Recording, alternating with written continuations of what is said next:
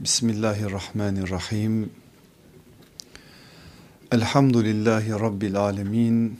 Ve salatu ve selamu ala Resulina Muhammedin ve ala alihi ve ashabihi ve etbahi ecmain. Kıymetli kardeşlerim, iki haftalık bir aradan sonra Cenab-ı Hak yeniden bizleri buluşturdu. Elhamdülillah Rabbimize ne kadar hamd etsek, ne kadar şükretsek azdır. Bizleri bir kez daha o mukaddes topraklarda kabul buyurdu. O imkan vermese, kapıları açmasa, sağlık vermese, sıhhat vermese, engelleri kaldırmasa biz beşer olarak buna güç yetiremeyiz. Elhamdülillah iki hafta önce buradan vedalaştık sizlerle selamlarınızı aldık. Dua edeceğimizi taahhüt ettik ve yerine getirmeye çalıştık. Siz dua edin de Allah orada yaptığımız duaları kabul etsin. Tek bir dua yapın bana yeter. Deyin ki yapılan duaları Mevla kabul etsin. Ben artık dilimin döndüğünce bir şeyler yapmaya çalıştım. Mazlum ve merhum ümmetimize dua ettim. Dua etmeye çalıştım. Dua ettik kardeşlerimizle beraber. Şu ümmetin son ocağı olan şu güzel memleketin iman selameti için dua ettik. Birer birer sizlere tanıdıklarıma dua etmeye çalıştım.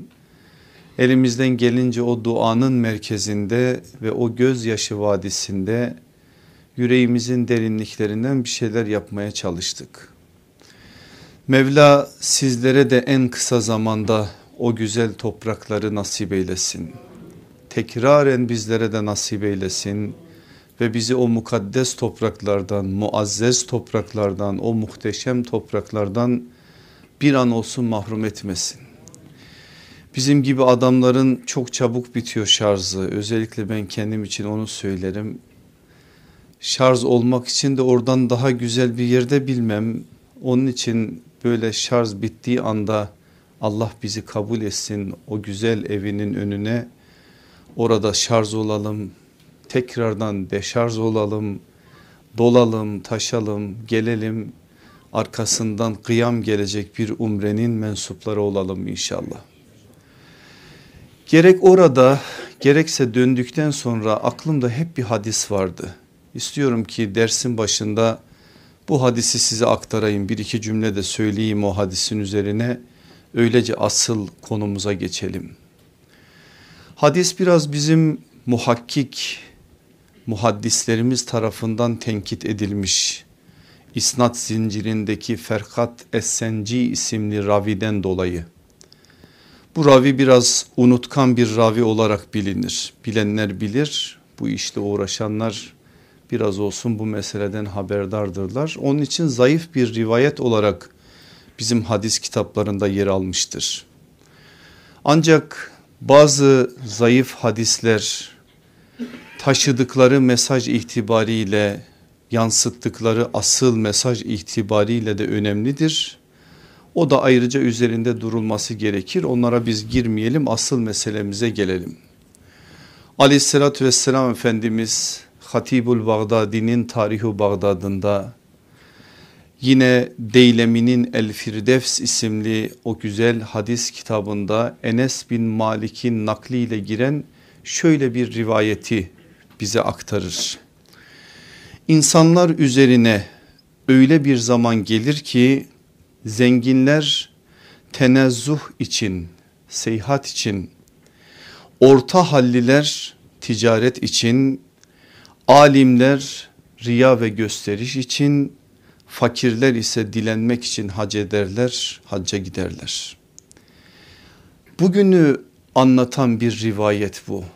Meselenin isnat noktasındaki zaafiyeti bir tarafa farklı açılardan ele alınır hadis ona göre tenkit edilir o bir tarafa ama gerçekten bugün o topraklara gittiğiniz zaman ve şöyle dışarıdan bir gözle de bazen izlediğiniz zaman bunu görürsünüz. Zenginler seyahat için, orta halliler ticaret için, Alimler riya ve gösteriş için, fakirler dilenmek için. Allah bu dört sınıftan biri etmesin bizi. Gerçekten bugün hacıların ve umrelerin biz şöyle bir ruhunu ayağa kaldırabilsek, şekline sahip çıktığımız gibi en az o kadar da ruhuna sahip çıksak. Şeklen zaten koruyacağız çünkü Resulullah sallallahu aleyhi ve sellem dedi ki beni nasıl görüyorsanız öyle hac yapın bitti bizim için kılı kırk yararcasına adımlarımızı Resulullah sallallahu aleyhi ve sellemin adımlarına yaslama adına kendi gayretimizi hep bu noktada hasretme adına bir gayrete gireriz, gireriz girmemiz de gerekir. Ama işin ruh boyutuna geldiğiniz zaman ruh boyutunda da ciddi problemler var. Olduğu için senede 5-6 milyon insan o güzel topraklara gidip gelmelerine rağmen oradan buraya bir şeyler taşınmıyor. Oradan buralara bir şeyler gelmediği için arkasından kıyam gelecek bir umre oluşmuyor. Biz bu manada bir gayrete girmemiz lazım. Mesele sadece gitmek değil.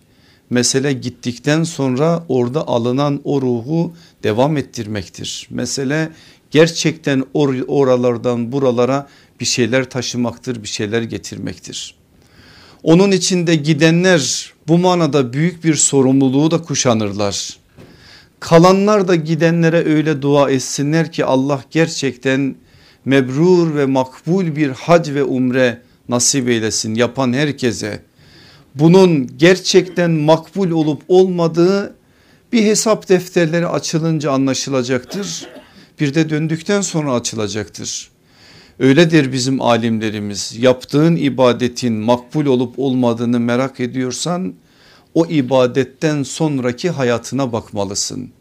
Eğer hayatında varsa bir değişiklik hayatında bazı şeyler yerinden edilmişse kötü olanlar iyi olanlarla yer değişmişse orada verdiğin sözleri tutma adına bir irade senin hayatında hakim olmuşsa belli bir biçimde bazı şeyler müsbet anlamda bir ruhla donanmışsa yapılan ibadet Allah'ın izniyle makbul bir ibadettir.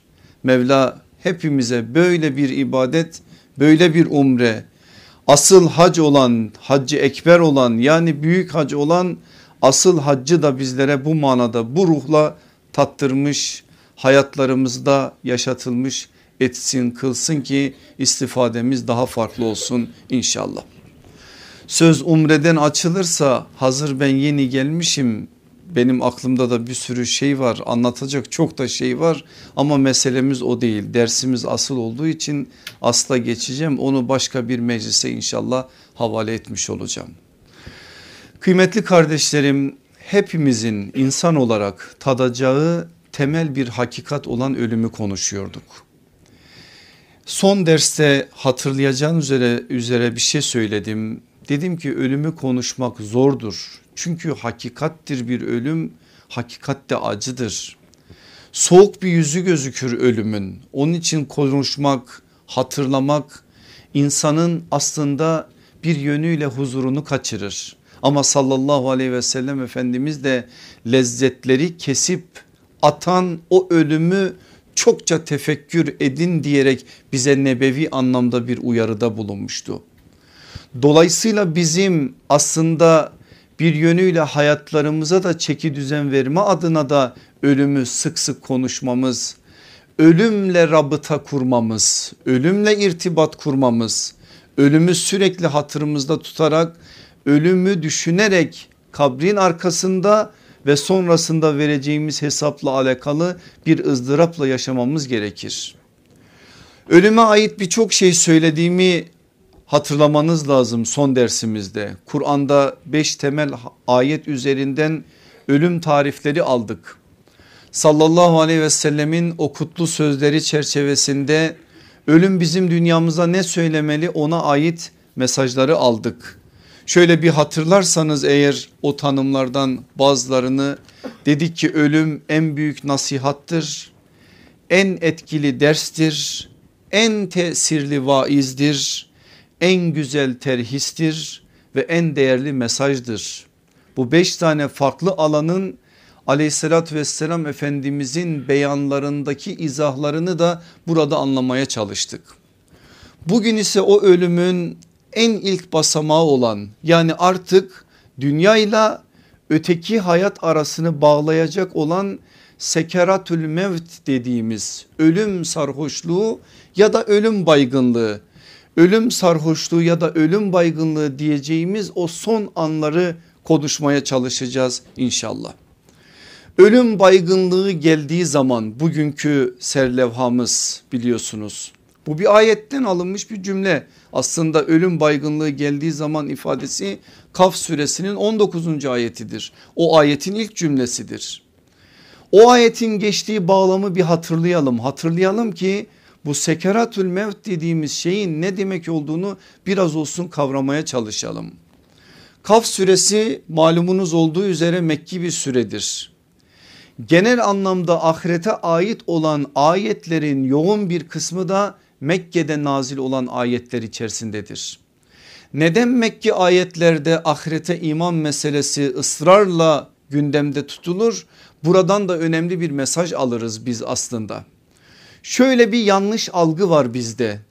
Deriz ki özellikle şu zamanlarda bu modern dünyada modern zaman dilimlerde yaşayan insanlar olarak korkutmayalım insanları sevdirelim. İslam'ın sevgi yüzünü, hoşgörü yüzünü, Rabbimizin rahmetini, mağfiretini fazlaca gündemde tutalım ve böylelikle bir bağ kuralım insanlarla. El hak bu söz doğru, bu sözün herhangi bir yanlışı yok.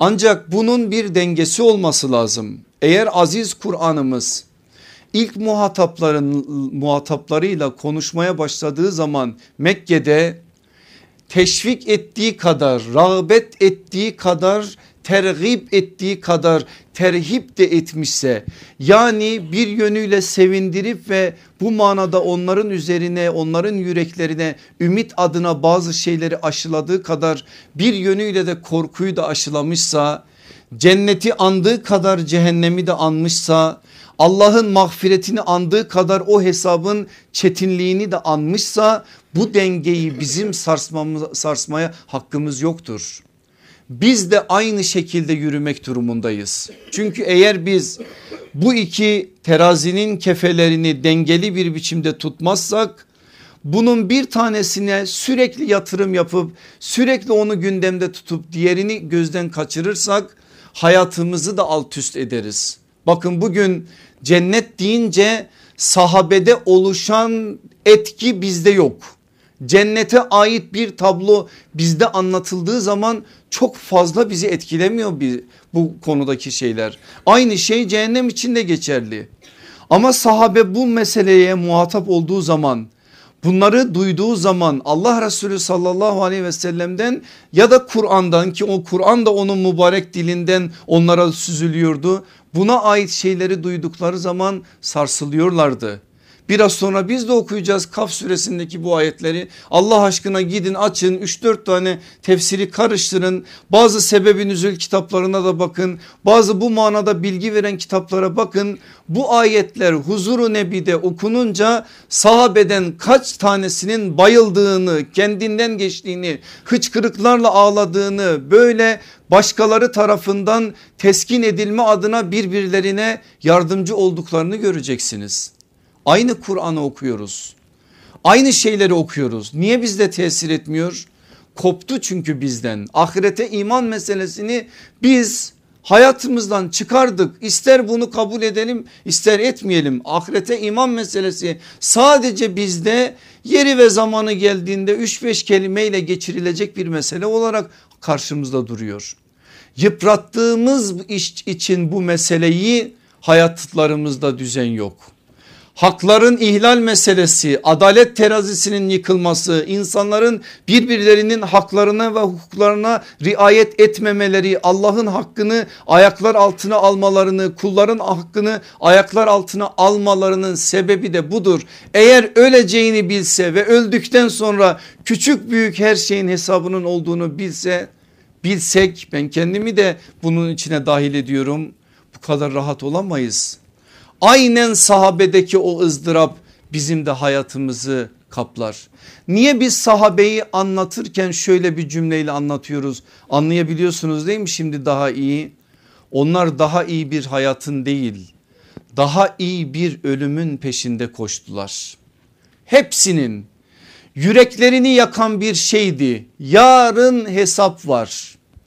Yarın kalemlerin kırılacağı telafisi olmayan dönüşü olmayan bir yer var. Hakkın divanı var.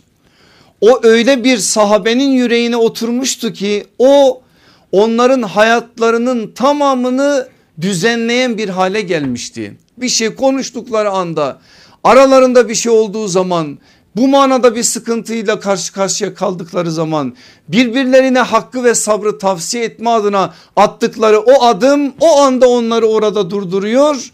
Geriye dönüp tekrardan bu manada müspet tavırları salih amelleri ortaya koyma adına bir gayrete girişiyordu. Dolayısıyla bugün bizim burada serlavha edindiğimiz ayetin Mekki bir ayet olduğuna dair bilgi bize işin bidayetinin nereden başlamasına dair de önemli bir ipucu verir. Allah Resulü sallallahu aleyhi ve sellem Kur'an'dan aldığı ilhamla Kur'an'dan aldığı o terbiye metoduyla bidayette Allah'a iman ki onun adı tevhiddi hemen arkasından haşırla işte onun izahı ahirete imandır kulluğun nasıl olacağına dair en önemli işaretlerini o ilk talebeleri olan sahabeye öğretiyordu. 15. ayetten başlayalım. Ondan önce başka konulardan bahsediyor. Biz ilk yaratmada acizlik mi gösterdik diyor Rabbimiz. Niye bunu söylüyor? Şimdi söyleyeceğiz. Doğrusu onlar yeni bir yaratılıştan şüphe içerisindedirler. Muhataplar kim? Mekke müşrikleri. Allah'a inanıyorlar mı? İnanıyorlar. Allah'a inandıkları gibi ahiret gününe inanıyorlar mı? İnanıyorlar. Ölümden sonra dirilişe inanıyorlar mı? İnanıyorlar ama mış gibi inanıyorlar işte bu sonuncusunda.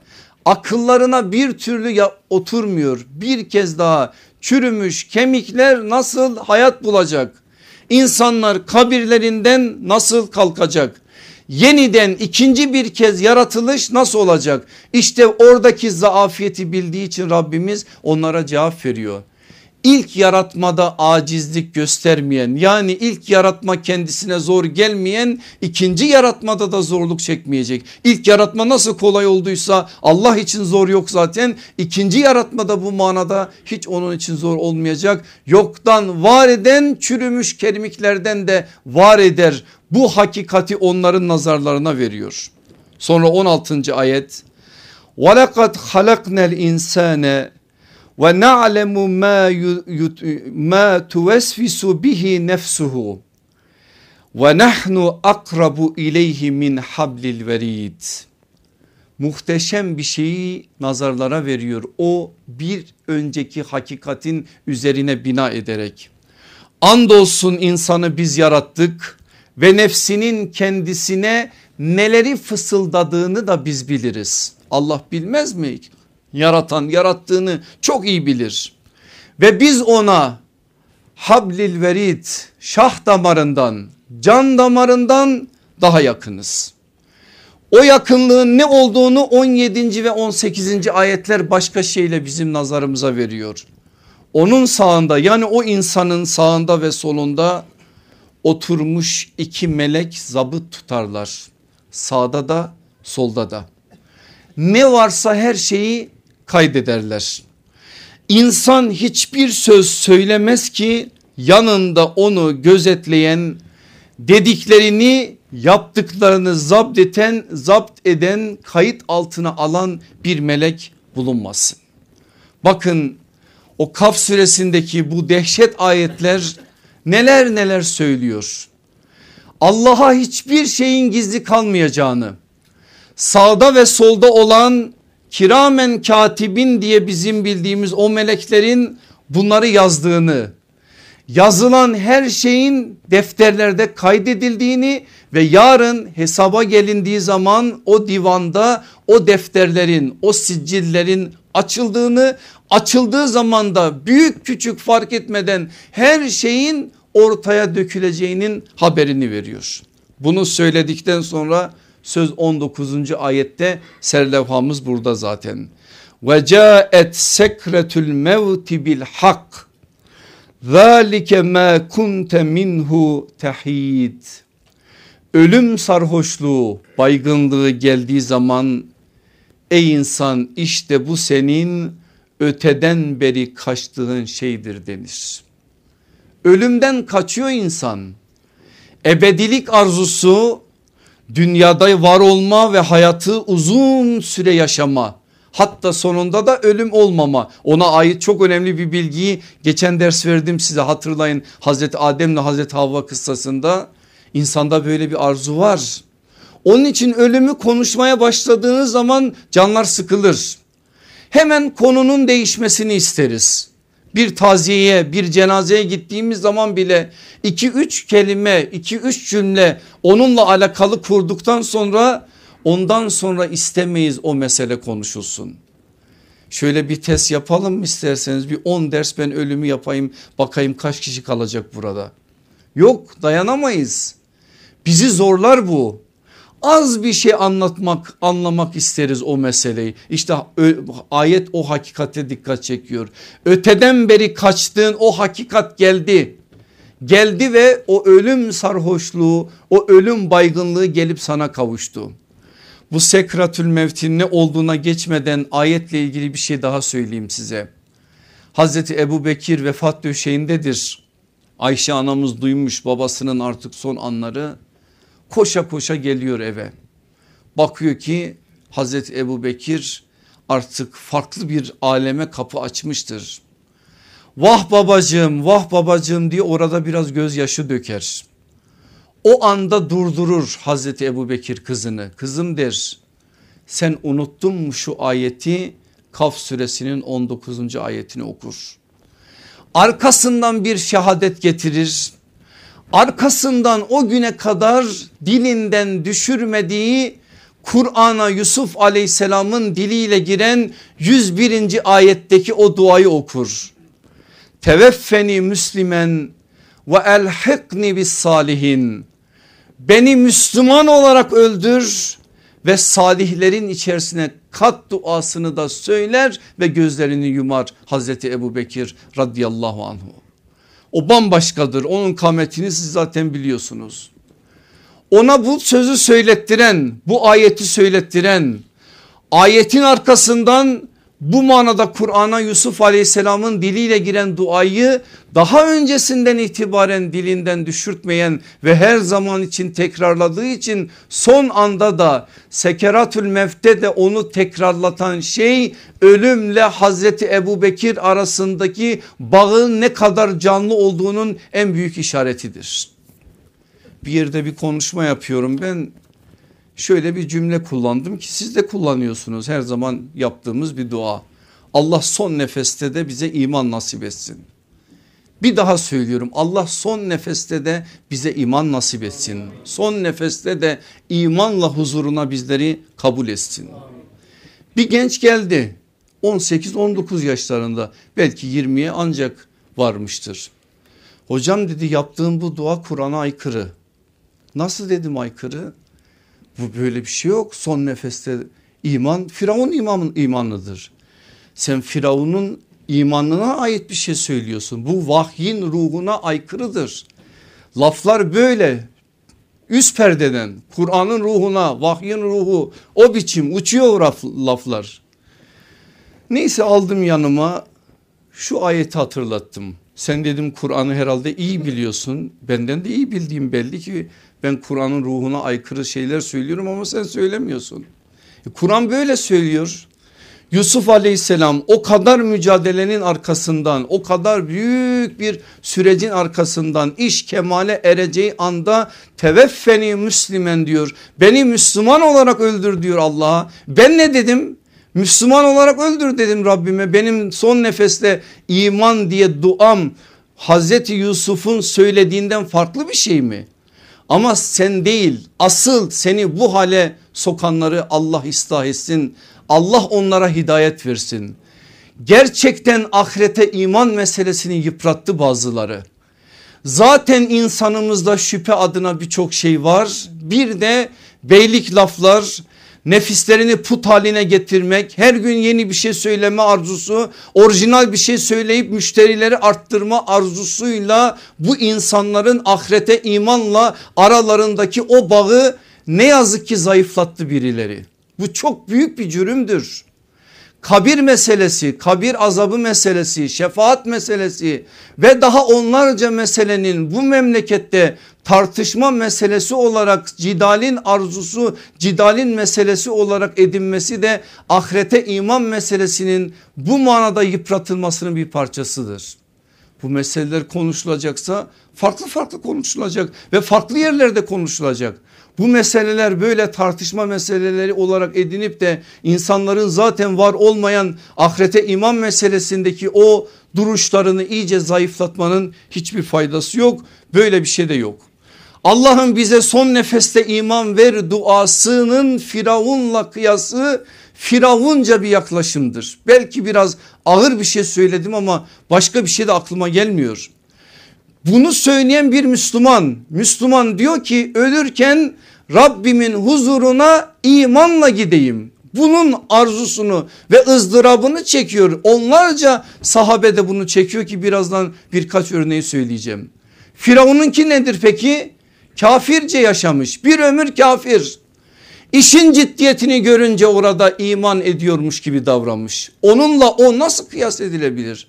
Nasıl kalkıp bir Müslümanın akıbet endişesini böyle bir şeyle kıyas edebiliriz? Bunları birbirleriyle kıyaslamak bir kere başlı başına zulümdür. İşte burada bizim aslında Müslüman olarak ölme ve bu meseleyi ızdırap haline getirme meselemiz Kur'an'ın aslında ruhuna uygun bir şeydir. Kur'an bunu bizden böyle istediği için biz bunu yapmaya çalışıyoruz ki Cenab-ı Hak sonuna kadar da bizi bunda daim eylesin. Ayette geçen sekeratül mevt biliyorsunuz ölüm sarhoşluğu ya da ölüm baygınlığı. Seker insanın aklıyla kendisi arasına giren perde anlamına gelir. Aklın örtülmesi. Akıl devre dışı orada. Aklın üzerinde bir örtü oluşuyor. Onun için sarhoş edici maddelere müskir denir ya da müsekkir denir Arap dilinde ki örttüğü için aklı örtme anlamını taşıdığı için. Buna göre sekaratül mevt dediğimiz zaman neyi kastetmiş oluyoruz? İnsanın ölümüne delalet eden ölüm baygınlığı ya da ölüm sarhoşluğu. Bu hal rollerin bittiği haldir benim aziz kardeşlerim. Bir ömür rol yapabilirsiniz. Birilerini kandırabilirsiniz. Hatta kendinizi bile kandırabilirsiniz. Ama o anda roller bitti. Maskeler düştü gerçek kimliğinizle ortada kaldığınız bir an. Çünkü orada irade devre dışıdır. Ve o anda ne varsa dışarıya da o sızacaktır. O ana kadar sizin yaşadığınız hayat neyse o ölüm baygınlığında ölüm sarkoşluğunda da onu yaşayacaksınızdır. Onun için bizim önemli alimlerimizden biri olan İbni Hacer el Hanbeli bu meseleyi bize şöyle tarif ediyor. Sekeratül mevt herkesin hakikatinin ortaya çıktığı andır. İnsanın asıl kimliğinin ne olduğunun yansıyacağı bir durumdur. Orada artık başka şey yok asli halinizle ortaya çıkıyorsunuz. Bir örnek vermek istiyorum mesele iyice anlaşılsın. Şimdi diyelim ki sular kesiliyor. Musluğu açtınız biraz başladı su yavaşlamaya bir müddet sonra damla damla oldu. Ondan sonra su tamamen gitti. Anladınız ki sular kesildi. Eğer banyodaysanız geçmiş olsun ama başka yerdeyseniz telafisi mümkün. Aynen canın insanın bedeninden çıkması da ona benzer. Can eğer bedenden çıkacaksa soğukluk ayaklardan başlar biliyorsunuz. Ayaklar soğumaya başlar yukarıya doğru gelir. Gelir gelir gelir gelir boğazda gelir dayanır. İşte tam o an sekeratül meftir. Ölüm sarhoşluğu, ölüm baygınlığıdır. O anda anlarsınız ki ayakların soğumasıyla beraber o ölü tamam artık o hasta ya da o giden gidici gerçekten ölüm ona geldi ulaştı. Onun artık ondan sonrası telafisi yok. Böyle bir hale düşen birisine karşı sallallahu aleyhi ve sellem bize nasıl davranacağımıza ait izahları söylüyor. Şimdi ölüm bu manada insana gelip ulaştığı zaman muslukta ne varsa o anda su olarak o anda insanın dilinden çıkacak da odur. Birkaç damla damlar damlayan su da o güne kadar boruda olan su olur. Başka bir şey olmaz orada. Dolayısıyla o anlardaki söylenenler, konuşulanlar, yapılanlar çok zordur. Dediğim gibi aklın örtüldüğü bir andır. O anlarda söylenen şeyler de insanın hakikatinin ortaya çıkmasıdır. Hakikatinin bir yönüyle izharıdır. Rollerin bittiği, maskelerin düştüğü bir andır. Böyle bir olaya şahit olduk. Diyelim ki yanımızda birisi böyle bir halde. Ne yapacağız? Aleyhissalatü vesselam Efendimiz söylüyor. Yasin diyor Kur'an'ın kalbidir. Onu bir kimse okur ve Allah'tan ahiret saadeti dilerse Allah ona mağfiret eder. Hadisin devamı Yasin suresini ölülerinizin üzerine okuyunuz. Ahmet bin Hanbel'in müsnedinde geçen bir hadis bu. Başka yerlerde de var mı buna benzer hadisler var. Ben bir tanesini sadece aktardım size. Ne yapacaksınız ölmek üzere olan bir hastanın yanında açacaksınız Kur'an-ı Kerim okuyacaksınız. Arada bir de telkin dediğimiz şahadet cümlesini tekrar edeceksiniz ki o da tekrar etsin sizinle beraber. Zorlamadan sıkıntıya sokmadan kendiniz söylüyormuş gibi söyleyeceksiniz. Zaten varsa eğer borularda o manada su o sizinle beraber çıkacaktır. Ama aleyhissalatü vesselam Efendimiz özellikle bunun yapılmasını bize söylüyor. Mesela Müslim'de geçen hadiste ise ölülerinize yani ölümü yaklaşanlara la ilahe illallah diyerek telkin ediniz diyor. Şimdi telkin meselesine de ileri geri konuşulur. Sanki haşa kopya veriliyormuş. İşte o anda son anda sen ona kopya veriyorsun. Allah Allah ne, ne diyeyim bilmiyorum artık cümle bile bulamıyorum. Bu kopya değil kardeşim niye kopya olsun? Bu kopya değil orada bir Müslüman insana bir Müslüman kardeşinize yardımdır. Öyle bir an gelsin hele sana o zaman görürsün kopyayı mopyayı.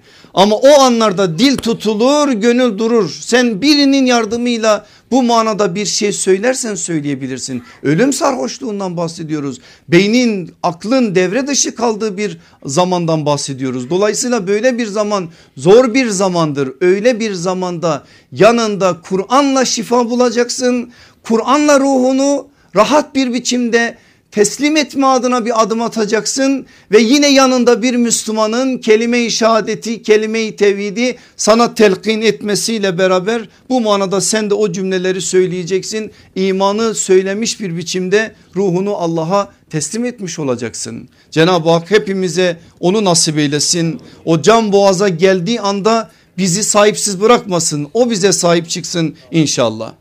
Zor bir an o anlar aziz kardeşlerim gerçekten anlatıldığı kadar kolay değil. O zor anlarda çok menfi olumsuz insanı etkileyen manzaralarla da insan karşı karşıya kalabilir. O manzaraların ne olduğuna ait birkaç şey söyleyeceğim size ama temel bir nebevi ilkeyi şimdi öğreneceğiz buradan. Hazreti Ali bize naklediyor sallallahu aleyhi ve sellem Efendimiz bakın İbni Mace'nin Cenaiz babının 8 numaralı hadisinde ne diyor? Kim bir ölüyü yıkar onu kefenler kefenine güzel koku sürer cenazesini taşır cenaze namazını kılar ve ölünün üzerinde gördüğü olumsuz şeyleri yaymazsa o önce saydıklarıma bir sonraki ders bir daha döneceğim. Ama benim şu anda sizin nazarlarınıza vermek istediğim son cümle. Bir daha tekrar ediyorum hadisi. Kim bir ölüyü yıkar onu kefenler kefenine güzel koku sürer cenazesini taşır cenaze namazını kılar asıl üzerinde duracağımız ölünün üzerinde gördüğü olumsuz şeyleri yaymazsa anada anasından doğduğu gibi günahlarından arınmış olur. Müjdeyi veren sallallahu aleyhi ve sellem Efendimiz. Özel olarak dikkatimizi çektiği şey nedir? Ölünün üzerinde gördüğü olumsuz şeyler. Görülebilir mi? Görülebilir. Mesela yaşça büyük olanlar çokça şahit olmuşlardır ki ben de kaç tanesine şahit oldum. Genç kardeşlerimiz de muhakkak duymuştur, görmüştür, okumuştur, şahit olmuştur. Çok kolay değil canı teslim etmek. Saatlerce can çekişen insanlar var günlerce. İnleyenler var, bağıranlar var, çağıranlar var. Ortalığı inletenler var. Apartmanı kaldırıyor ayağa. O son anda bağırıyor, bağırıyor, bağırıyor bir şeyler söylüyor. İnsanın elinde olan bir şey değil ki ne dedik? Sekeratül mevt bitti. Akıl durmuş orada. İrade devre dışı ve insan o anda asli haliyle bir şeyler söylüyor. Sen de buna şahit oldun. Baktın ki bir adam böyle bir şeyler yapıyor. Hemen ah işte bu adam böyle bir şeyler yaptığı için bak ruhunu teslim edemiyor. İşte böyle olduğu için böyle bir akıbeti oldu. Bunları deme diyor sallallahu aleyhi ve sellem. Oraya ibret nazarıyla bak. Olayın dehşetini gör ama o şey sende sır olarak kalsın. Hemen oradan ayaklı gazete gibi gidip birilerine bir şeyler kavuşturma. Şöyle oldu böyle oldu. Ha, geçen gün öyle yaptığı için işte onun için Allah'a ruhunu veremedi. Şöyle bize davrandığı için böyle oldu. Genelde akrabalar arasında bu tarz şeyler olur. Ama sallallahu aleyhi ve sellem ona işte dikkat çekiyor. Hayır diyor sen burada bunu ibret nazarıyla bakmalı ve bu sırrı kendinde saklamalısın. Eğer bu adam Müslümansa iman etmişse o manada yaşadıkları senin yanında sana ibret adına bir derstir ama insanların arasına yayılacak bir bilgi değildir. Çünkü bu peygamber sallallahu aleyhi ve sellem efendimizin bizden yasakladığı bir şeydir.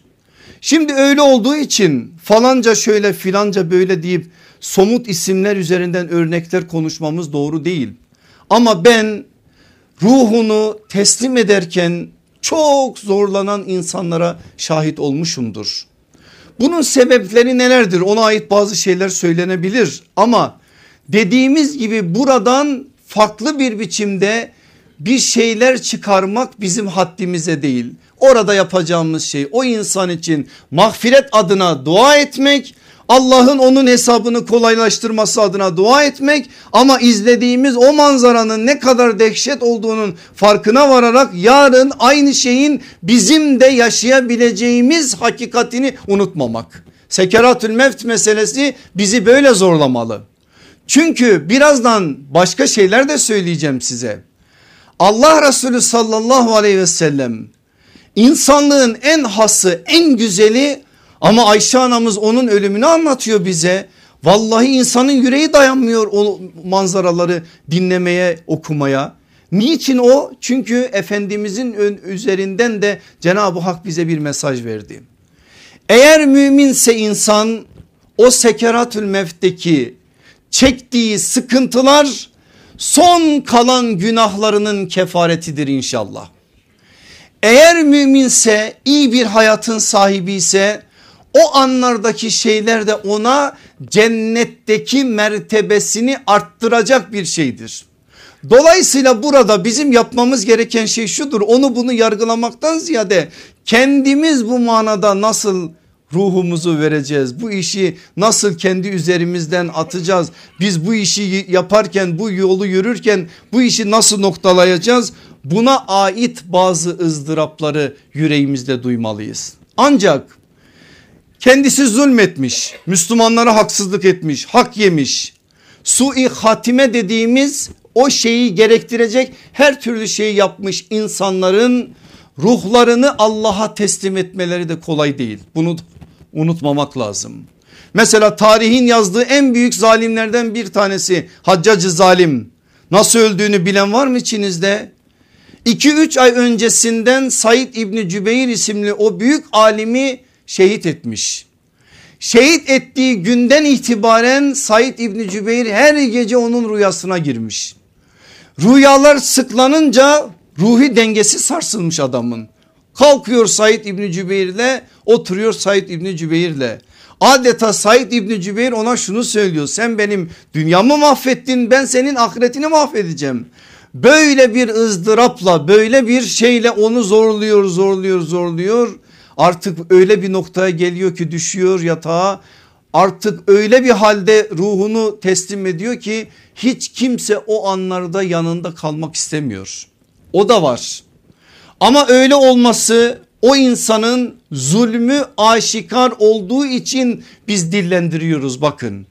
Yoksa gördünüz bir Müslüman yanınızda bu manada böyle yaparken ruhunu daha doğrusu teslim ederken zorlanıyor sıkıntısı var. Bunun reklamı bunun dedikodusu bunun konuşulması doğru bir şey değil ama zulmü aşikar olan insanlara ait bu bilgiler artık o insanın şey olan meçhul olan bir durumu kalmadığı için bunların söylenmesinde herhangi bir mahsur yok. Şimdi benim aziz kardeşlerim hüsnü hatime ile alakalı size çok önemli şeyler verdim son derste. Vakit yetmediği için farklı fazla izahta bulunamadım. Bugün de bulunmayacağım ama o hakikatleri tekrardan hatırlatmak istiyorum. O güzel bir sona yani Allah'ın memnun olacağı kulun da ruhen memnun olacağı bir sona biz hüsnü hatime diyoruz. Yani işin sonunun güzelliği anlamında. Ona erişebilmek için beş tane temel şey söyledim. Sağlam bir akidenin inşa ettiği tevhidi bir bilinç. En başta bu tevhidi bilinç olacak. Tevhidi bir bilincin ihya ettiği istikamet çizgisi istikamet üzere olmanın sağladığı sıdk doğruluk kameti sıdk halinin hatırlattığı vuslat arzusu vuslat arzusunun uyandırdığı akıbet endişesi. Eğer akıbet endişesi olunca da ne olur? Allah'ın izniyle hüsnü hatime olur. Ben şöyle bir dua ediyorum istiyorum ki o duayı hep beraber yapalım. Diyorum ki Allah'ım sen salih kullarına nasip ettiğin gibi bizlere de o akıbet endişesini nasip et. Öyle ki tir tir titreyelim böyle akıbet meselesi hayatımızın tamamını kuşatacak bir şey olsun. Anında sanki son nefesimizi veriyormuşuz gibi yüreğimizde o endişeyi her daim canlı ve taze tutalım. Ama olabilmesi için yol bu. Bakın beş tane şey söyledim üzerinde gerçekten ciddi bir biçimde durulması lazım. Bunları nereden çıkardık?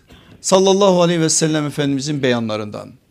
Bu beyanları bize veren Efendimiz aleyhissalatü vesselam hüsnü hatimenin zıttı olan su-i hatimenin de yollarını öğretiyor. Bir insan ne yaparsa kötü sonla hayatı sonlanır. Allah Resulü hayatımızın yegane rehberi olan iki cihan serveri sallallahu aleyhi ve sellem bunları tedbir alalım. Bu manada muhasebe yapalım kendimizi çeki düzene verelim onun için bize anlatıyor. Peki sui hatime yani kötü sona insan nasıl sevk olur? Nasıl bir hayat insanı kötü sona ulaştırır? Hadislere bakın inanın yüzlerce hadis göreceksiniz. Bu yüzlerce hadis bir mübalağa değil. Ben bu hafta şöyle hepsini toparlamaya çalıştım. Baktım ki işin içinden çıkamayacağım. 15 tane ana madde tespit ettim. Sadece maddeleri size vereceğim. Herhangi bir hadis vermeyeceğim. Ama bu 15 tane ana maddenin ötesi de olabilir. Belki daha farklı alt maddeler de çıkarabilir. Bu manada Allah Resulü sallallahu aleyhi ve sellem beyanlarının bu kadar çok olması meselenin ehemmiyeti adına da bize bir mesaj vermeli. Sui hatimenin kötü akıbetin sebepleri ne? Bakın ne diyor Efendimiz? Birincisi sağlam bir akideyi ve itikadı elde edememek. En başta bu.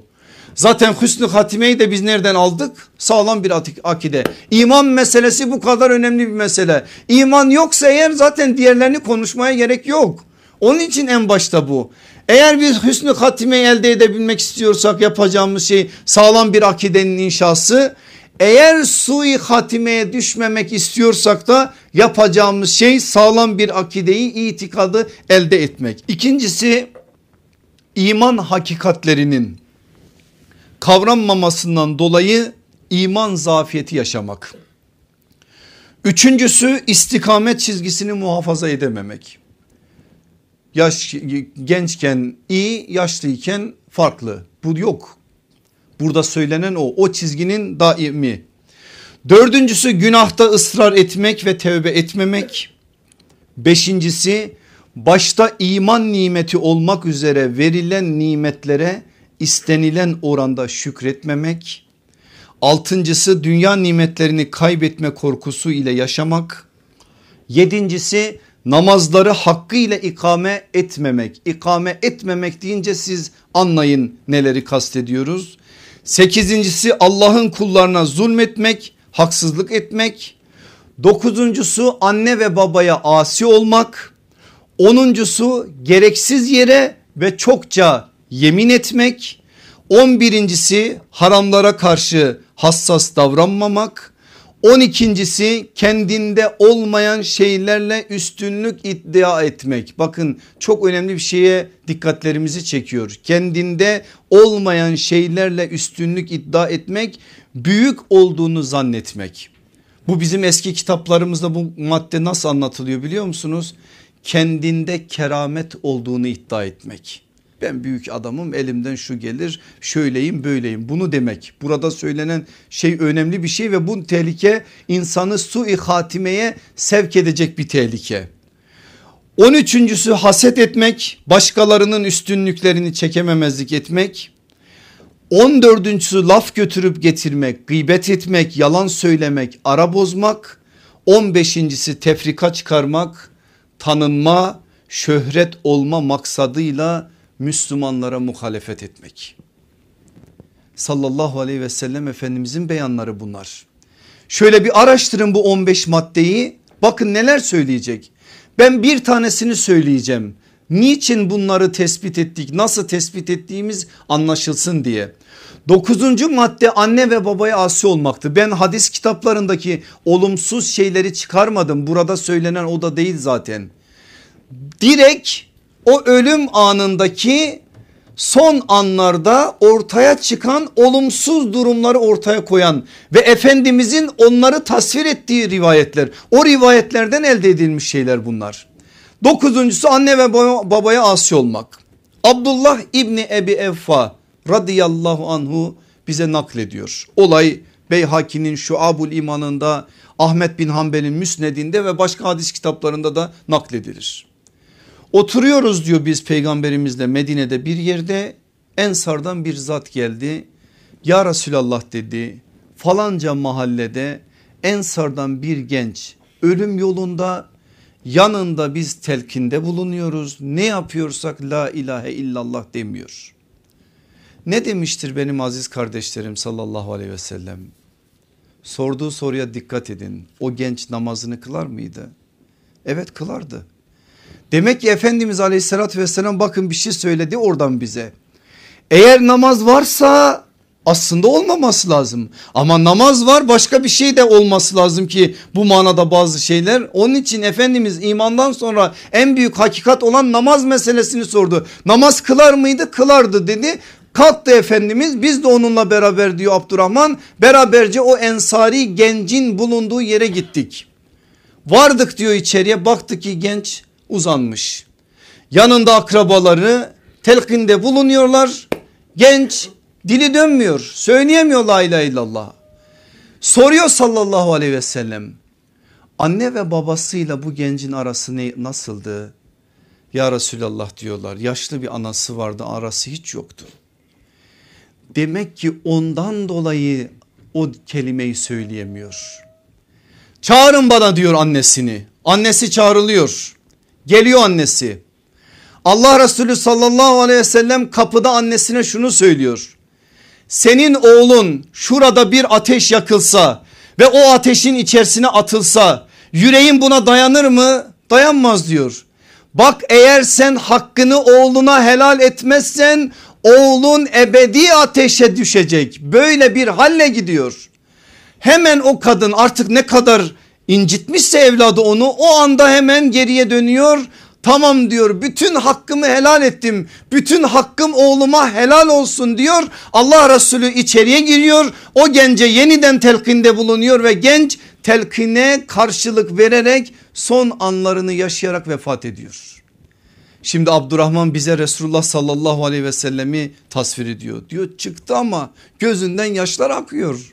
Ve şunu söyledi Allah'ım dedi bir genci benim elimle hidayet ederek imanla huzuruna aldığın için sana sonsuz hamdler olsun.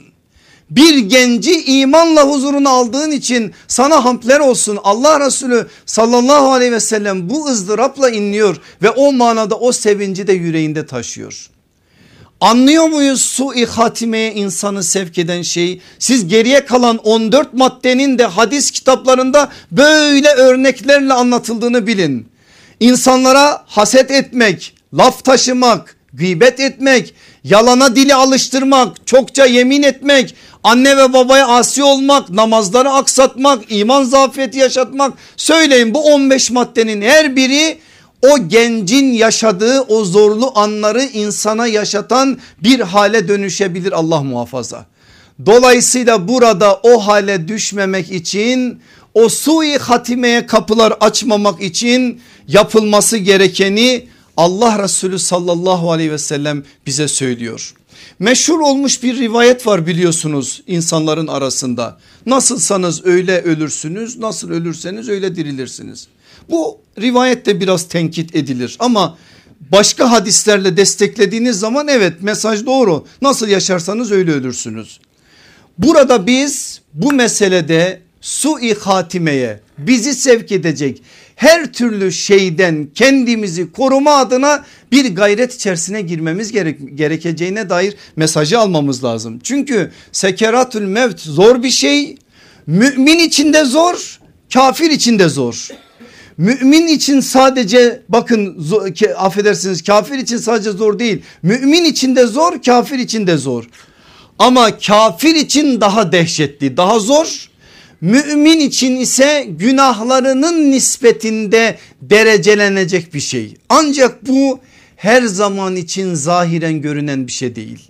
Mesela diyelim ki yanınızda biri vefat etti. Dediniz ki ya nasıl güzel vefat etti.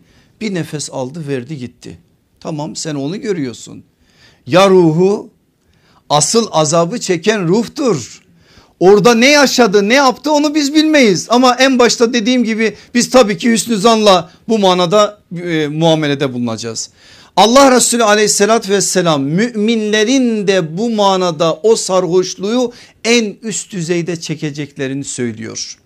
Haris bin Hazreç babasından bize naklediyor bir ensari Müslüman ensardan bir sahabi vefat edecek Allah Resulüne de haber geliyor.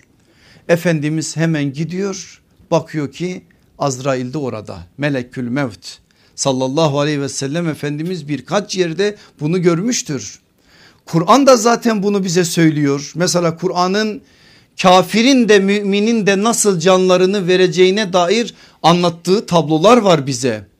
Önce elçiler gelir. O elçiler nedir? Eğer mümin bir kulsa melekül mevtin yardımcıları olan tabir caiz ise eğer onun askerleri olan rahmet melekleri önce o rahmet melekleri gider o vefat edecek olan insanın yanına ama son onun ruhunu kazbedecek kazbedecek ruhunu alacak olan melekül mevt Azrail'dir. Müminse rahmet melekleri gidecek Ruhu alındığı zamanda o rahmet melekleri o ruha eşlik edecek. Selamun aleyküm diyecekler. Allah'ın selamını ulaştıracaklar. Arş-ı alaya o ruhu onlar çıkaracak. Ya eğer kafirse facirse Azrail'den önce gidecek olan azap melekleridir. Zaten onun gitmesi de ayrıca bir azaptır. O azap melekleri o anda ruh alınınca yine Azrail tarafından azabı onlara söyleyecekler ki asıl kabir azabının başladığı yer de orasıdır. Geleceğiz ileriki derslerde göreceksiniz. Orada o azabı tatmaya başlayacak azap ona müjdelenecek ve azap melekleri onun ruhunu arş-ı alaya çıkaracak. Böyle olduğu için aleyhissalatü vesselam Efendimiz bazen birileri vefat edeceği anda o meclise girdiği anda o melekleri de görüyor Azrail'i de görüyor. Azrail ile konuşmaları da var ki en son kendisi vefat edeceği anda da Cebrail aleyhisselam Azrail'in kapıda olduğunun haberini Efendimiz'e getirecek. Müsaade istediğini söyleyecek. O aslında bir yönüyle sallallahu aleyhi ve sellem Efendimiz'e verilen bir iltifattır. Efendimiz aleyhissalatü vesselam da öteden beri Refiki Ala'ya zaten kapı açmıştır. Azrail gelip öylelikle Efendimizin ruhunu kabz edecek. Şimdi böyle bir manzarayı aktarıyor bize Haris bin Hazreç. Diyor ki git geldi sallallahu aleyhi ve sellem ensari bir Müslüman son anlarını yaşıyor. Azrail'i gördü peygamberimiz orada ve dedi ki ey melekül mevt arkadaşıma yumuşak davran çünkü o bir mümindir. Melekül mevt olan Azrail aleyhisselam da dedi ki ya Resulallah rahat ol gözün aydın olsun ben bütün müminlere yumuşak davranırım. Bu büyük bir müjde ama buna rağmen zannetmeyin ki bu iş kolay. Buradaki rahat ol müminlere böyle kolaydır meselesinde söylenen şey yine kafirlerle kıyas edildiği zaman müminler için bu iş kolaydır anlamındadır. Yoksa bu iş vallahi zor billahi zor. Soruyor Kabul Akbar'a soruyor Hazreti Ömer. Sen diyor iyi bilirsin nasıl can bedenden çıkar bir örnek aktarıyor Kabul Akbar radıyallahu anhu. Dikenli bir ağaç parçası düşün diyor ey emir el müminin. O insanın içine konsa o dikenlerden her biri damarlardan birini tutsa sonra güçlü kuvvetli birisi gelse o ağacı tutup çekip çıkarsa işte insanın bedeninden canın çıkması da böyledir. Parçalanır mı o damarlar? Parçalanır. Başka bir tasvir şöyledir. O diken bir pamuk çuvalının içerisindedir. Çıkarırken o pamuk çuvalından o diken nasıl çıkarsa insandaki can da bedenden öyle çıkar. İşte sekeratül mevt dediğimiz o dehşetli an böyle. Mümin için böyle ama mümine kafire göre daha bir kolaylık var. Onun müjdesini de biraz önce sallallahu aleyhi ve sellem Efendimiz söyledi. Şimdi anlıyoruz işte Efendimiz aleyhissalatü vesselamın Allah'ım sekerat mevtte bana yardım et duasını. Peygamber bu duayı yapıyor. Tirmizi'de geçen İbn Mace'de geçen bir hadistir. Allah'ım diyor bana o ölüm sarhoşluğunda o ölüm baygınlığında yardım et. Çünkü sallallahu aleyhi ve sellem Efendimiz biliyor her kul bunu tadacak bir şekilde. Bakın Ayşe anamız şöyle bir şey söylüyor. Diyor ki ben bazen kınıyordum birileri canını rahat teslim etmeyince. Ama ne zaman ki ben sallallahu aleyhi ve sellem efendimizi gördüm. O başını benim göksümün üzerine koyarak bu dünyadan gitti. Ben onun son anlarına şahit oldum. Ne zaman ki ben Resulullah sallallahu aleyhi ve sellemi gördüm onun o anlarını o anları nasıl yaşadığına şahit oldum. Ne biri bu manada azap çekmediği zaman ona gıpta ettim ne de yanımda bu manada çok farklı bir biçimde ruhunu teslim eden birisini görünce kınadım. Ayşe anamız bu sözü söylüyor. Bu söz bizim için önemli bir sözdür ve bize ölçü olmalı, olmalıdır. Peki sallallahu aleyhi ve sellem Efendimiz nasıl ruhunu teslim etti? Ayşe anamız anlatıyor. Günlerden pazartesidir.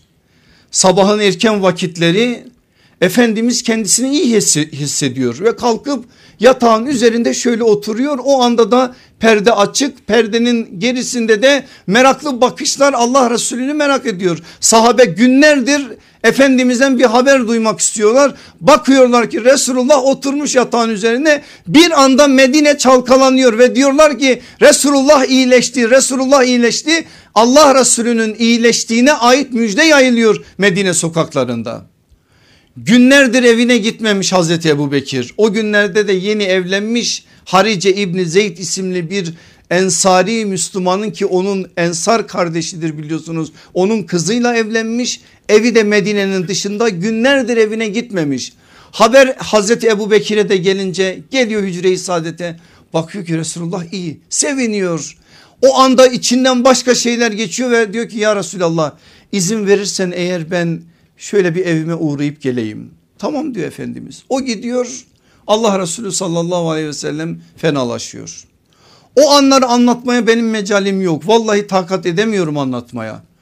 Ama düşmüş şöyle Ayşe annemizin üzerine başını Ayşe annemiz göksünün üzerine koymuş. Boncuk boncuk terliyor. Terini silmek için bazen Ayşe annemiz ona yardım ediyor. Bazen Efendimiz biraz kendinde güç bulunca elini daldırıyor o kovanın içerisine oradan biraz su alıyor. Kendi alnını kendi siliyor sallallahu aleyhi ve sellem. O anda giriyor Fatma anamız içeriye girer girmez babasını o halde görünce vah babacığım ya ebeti vah ebeti diye bir şeyler söylüyor.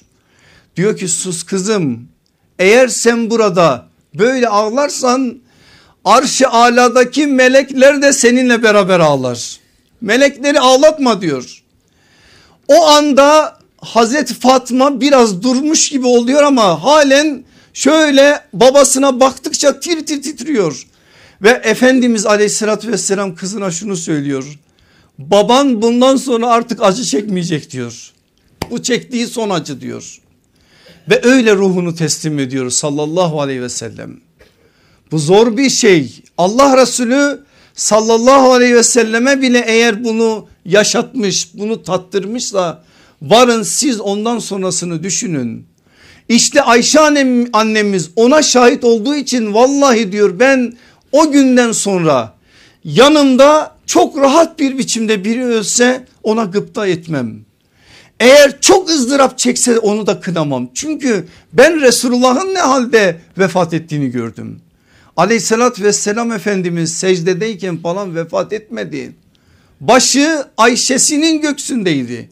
Buradan da aslında bir mesaj veriyor bize. Allah isteseydi herhalde onun ruhunu alırdı ama o halde alarak aslında bir yönüyle başka başka şeyler de söylüyor bize.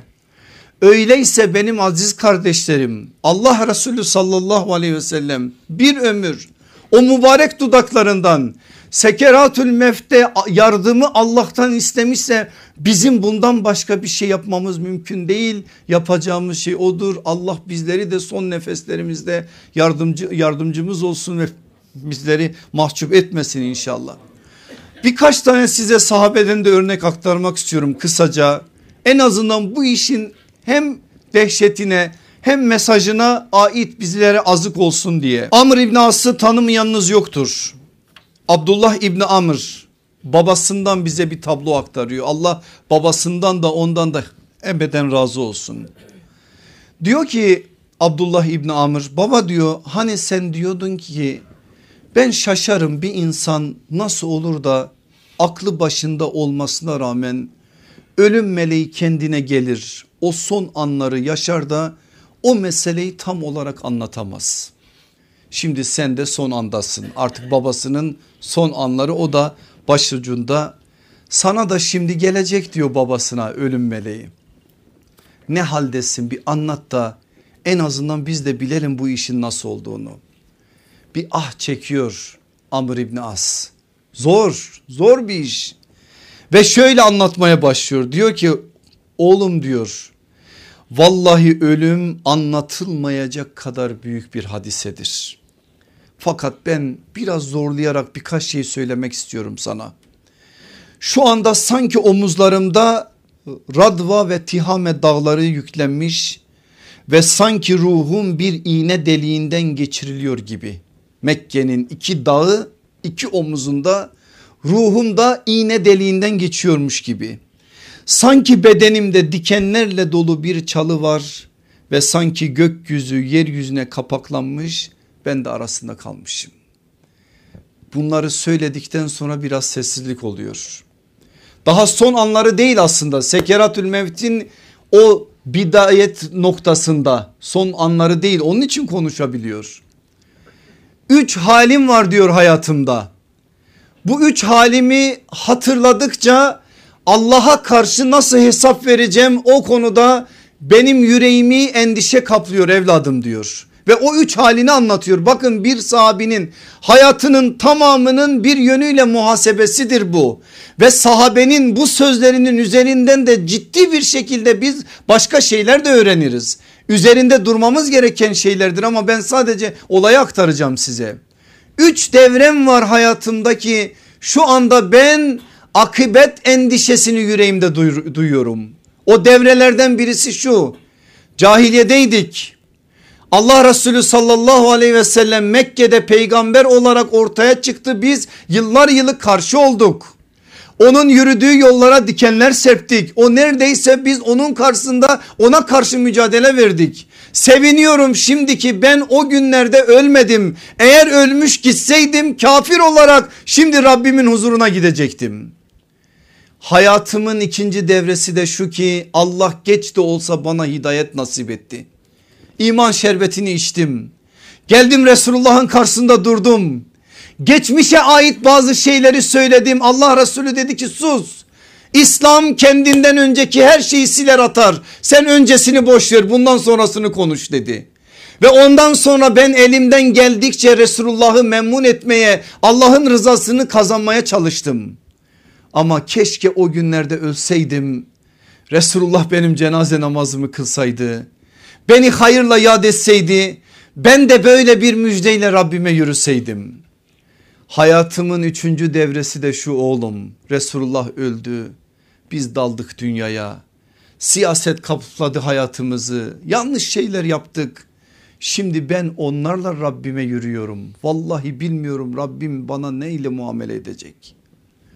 Bizim hüsnü zanımız şudur o bir sahabidir. İnşallah Allah ona cennetin en güzel noktalarında bir derece nasip edecektir. Ama buradaki o ızdırabı o anları ve muhasebe adına ortaya koydukları bize çok önemli şeyler söylemiş olması gerekir. Bakın Hicri 58 miladi 678 78 yaşlarında bir büyük insan yatakta. Hüngür hüngür ağlıyor yanında bir iki tane dostu var. O dostlarından birisi söylüyor şimdi bu ifadeyi söylediğim anda kim olduğunu anlayacaksınız. Anlayacaksınız. Ne o peygamberin dostu peygamberin halili kim o Ebu Hureyre radıyallahu anhu. Ne o peygamberin dostu ölüm korkusu mu Yoksa dünyadan ayrılık hüznü mü? Niye bu gözyaşları? Ne diyor Ebu Hureyre? Vallahi ben ne dünyadan ayrıldığım için ne ölüm korkusuna kapıldığım için ağlıyorum. Beni ağlatan şudur çıkacağım yolculuk uzun ama benim azığım ise azdır. Bu yolculuk neticesinde cennete mi gireceğim cehenneme mi bunu bilmiyorum. Bu akıbet korkusu yüreğimi dağlıyor da ona ağlıyorum diyor o büyük insan. Aynen buna benzer bir tabloyu biz Halid bin Velid'de görüyoruz. Anlatmıştım geçmiş derslerde bir daha anlatayım. Said İbni Zeyd onun çok yakın bir dostudur. Halid İbni Velid son anlarını yaşarken yanına girince iki dost birbirini gördükleri anda Said'le yaşadıkları o hatıralar aklına gelince ağlamaya başlıyor. O anda o dostu da ona takılıyor. Ey kahraman diyor ne bu gözyaşları ölümden mi korkuyorsun? Said diyor ne ölüm korkusu gel aç şu bedeni ve bu bedene bir bak.